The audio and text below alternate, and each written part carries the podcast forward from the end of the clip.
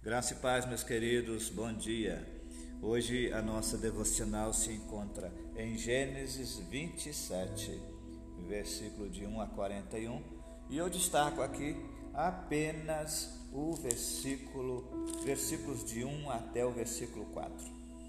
Diz o texto: Tendo Isaac envelhecido, seus olhos ficaram tão fracos que ele já não podia enxergar.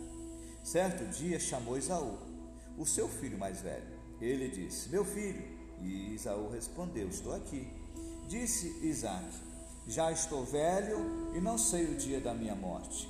Pegue agora as suas armas, o arco e a aljava, e vá ao campo caçar alguma coisa para mim.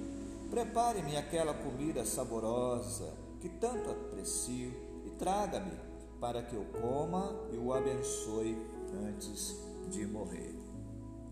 Amados, não é raro termos o hábito de endeusar os personagens bíblicos, seja os apóstolos, os patriarcas ou a própria igreja primitiva. E o fazemos como um escritor de biografias, que ao mesmo tempo é fã do biografado. E o que ele faz é enaltecer e agigantar os pontos fortes e minimizar e não enfocar os erros e os pontos fracos. A história de Isaac é bem esse caso. Um garoto que sofreu bullying do irmão mais velho, experimentou o frio na espinha ao ser deitado no altar e quase ser feito sacrifício, que cresceu vendo seu pai Abraão dizendo que sua esposa Sara era sua irmã. Todas as vezes que eles iriam para uma nova cidade, ele falava assim. Colocava em risco a sua esposa para salvar a sua própria pele. Isaac mostrou-se ser ao mesmo tempo um servo de Deus e um homem fraco e sem visão.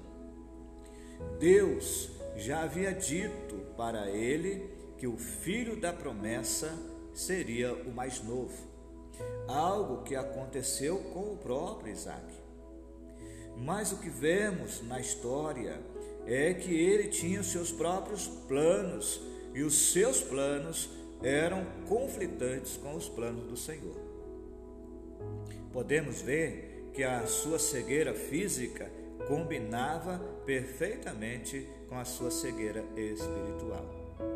Aqui fica um alerta para mim para você. Não permita que o seu passado, sua própria forma de pensar, afronte as ordens de Deus.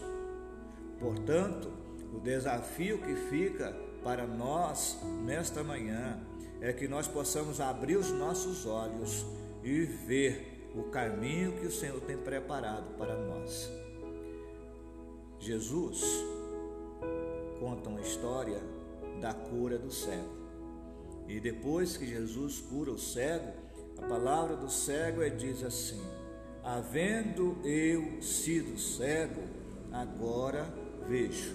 Que nós possamos todos os dias ver os planos de Deus para a nossa vida e andar por eles.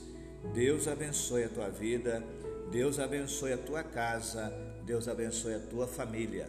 Aqui quem fala é o pastor Fagundes, da Primeira Igreja Batista em Tucumã, no Pará.